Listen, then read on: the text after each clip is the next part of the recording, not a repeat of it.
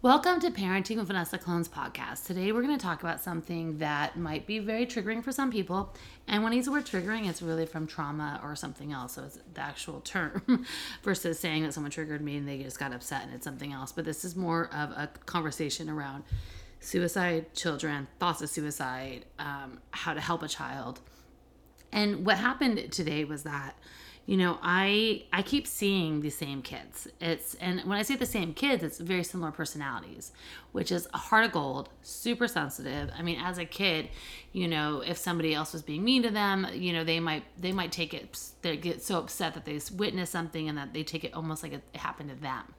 You know then you look at like world situations it's almost like they have so much anxiety around the world that their feelings get hurt and then they just take this all in. It's almost like it's it's again it's like it's happening to them because they're so sensitive because they have such a huge heart. And i call them these my angel kids right? And these are just kids that I, I have a lot of them.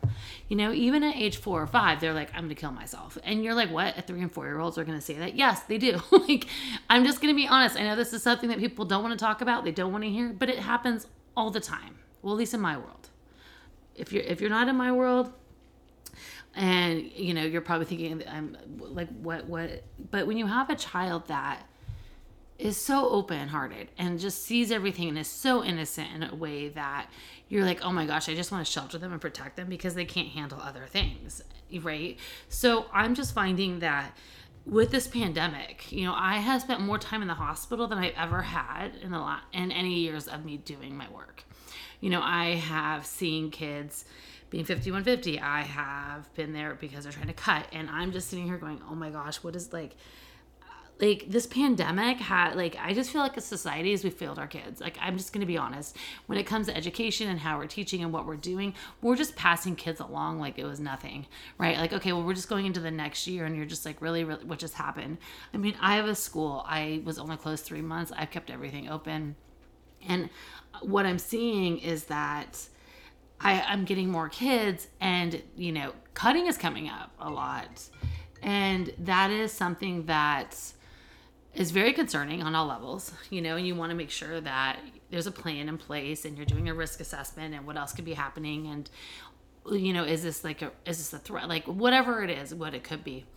But then it hit me today when I'm sitting here writing a list of things they can do. They know what they could do. It's almost like, you know, the brain is like, yeah, I know I'm going to talk to this person and I'm going to say X, Y, and Z. And these are the things I'm going to get to get my way. Not get my way, but almost like, okay, well, yeah, you take a deep breath, you you talk to, you count to five, you go take a break, you call somebody, you you have the suicide hotline on, on call. These are the things that you do. But I'm like, okay, so you have all these things, but what is the root cause of all this? How do we help a child not have these thoughts, which I call it chit chat? It's the chit chat in your brain, right? The chit chat that goes on. I label it this way all the time. I'm And when that chit chat goes negative, what are we going to do? When that chit chat's positive, how are we going to handle that?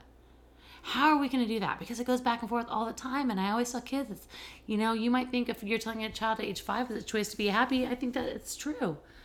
And why not teach them now? It's hard, you know, life is hard life can be very challenging. But again it, it's making sure the resiliency you're making sure that your the child has the skill set. And you know what it comes down to? Is how they feel about themselves. This whole podcast is about how to make a child feel good about themselves. How do you help a child go from i want to cut my wrist to i want to die to okay well i know these steps to do but like what is the root cause of this so when I have these little angel kids that are coming at me so sensitive, I'm like, hmm, how can we get give them a job? How can I make them feel like they're contributing to society? And that's what I'm to do. Because that's what it comes down to. How you feel on the inside is how you're to act on the outside. It's always come to internal. That's why I'm not a, I'm not about bribing and oh if you do this you're going to get this because it's nothing internal that's happening that's going on. It's external, which means that you are you are looking at that instant gratification which is not long term. You know, you bribing a kid to go to school, you bribing a kid to, I don't even know, like go to a soccer, uh, whatever, anything. It doesn't help. Right? And, and again, the kid just feels like, okay, well, there's a, I'm going to do this if you do this. So, where is this child learning how to be, feel good about themselves? How are they learning to be able to do things for themselves? And this is where I find that like my these are my interventions. In, my process when I get kids, I warn parents, you know, this isn't going to be like a six or eight week. It's going to take time, and I am going to know your child, and I am going to teach to your child, and I'm going to figure out what what your child loves to do and how to help them, and then from there the interventions will come. Like I can sit here and look at you know uh, a DSM and, and figure out like a treatment plan and go off that, but that doesn't really count, does it? I mean, a, a child's not a book. A child is not, you know, an intervention that just I just got a manual delivered. It doesn't work that way. It's just like when you have a baby, you know, your kid, you know, I've, I've done interventions in a house with three kids, all three different interventions. Someone might have attachment issues, some might have special needs, another one has something else going on. Different interventions. Yes, it might seem fair to one child or not, but you need to explain what's going on because not every intervention is going to work. And that's where I think of being a good interventionist, it really helps to understand that every child's different. But when you have a child that says, I want to kill myself, I'm going to hurt myself, and they do it. You know, and I think to me, the realization is this is the first time this year that I've been at the hospital.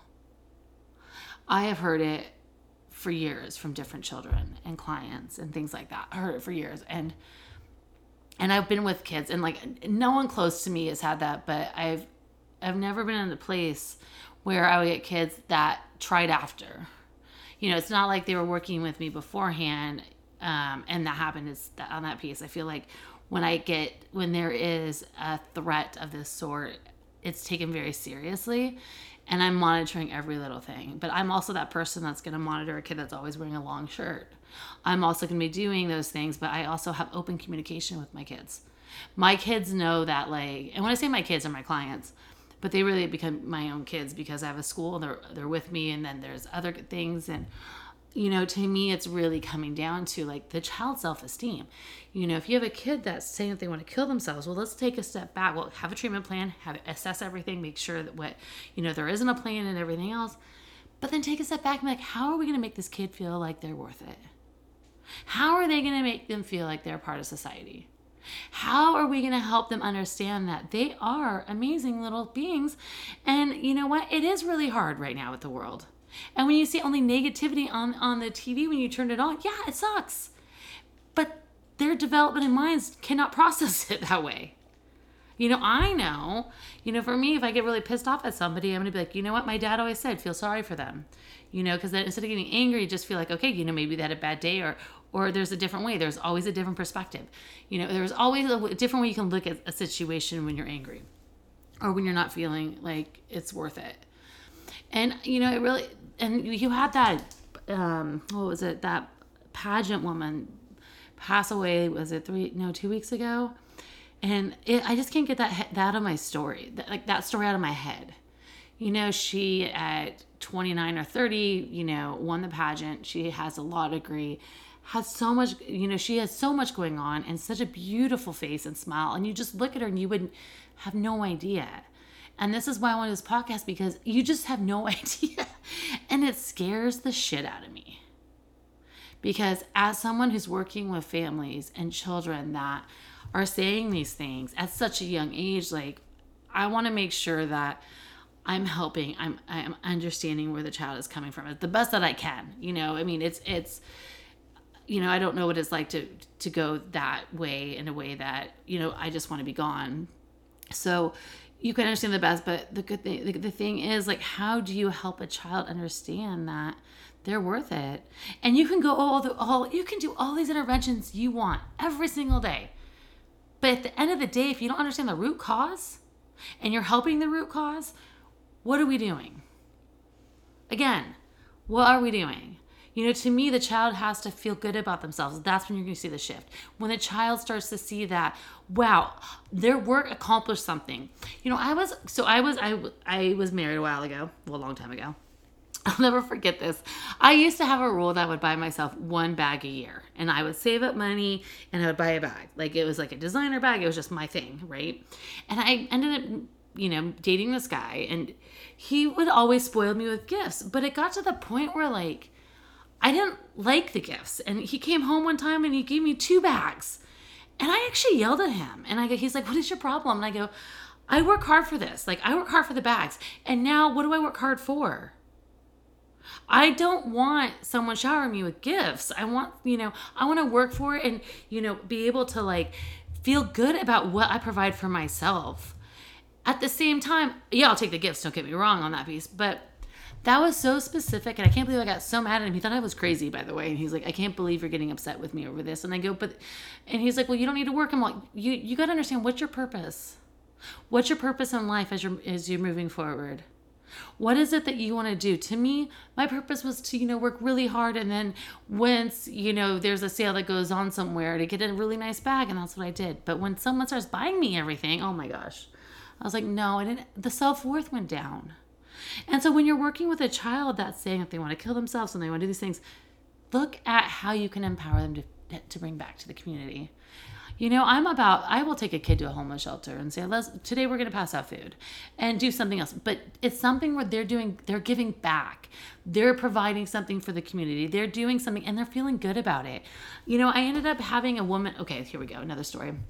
I have another family from India. This woman flies out her, her daughter. And I kid you not, like, same story, same thing. And you know, you know what the intervention was? Because in India, you had they had like two different maids. So like she never did anything for herself.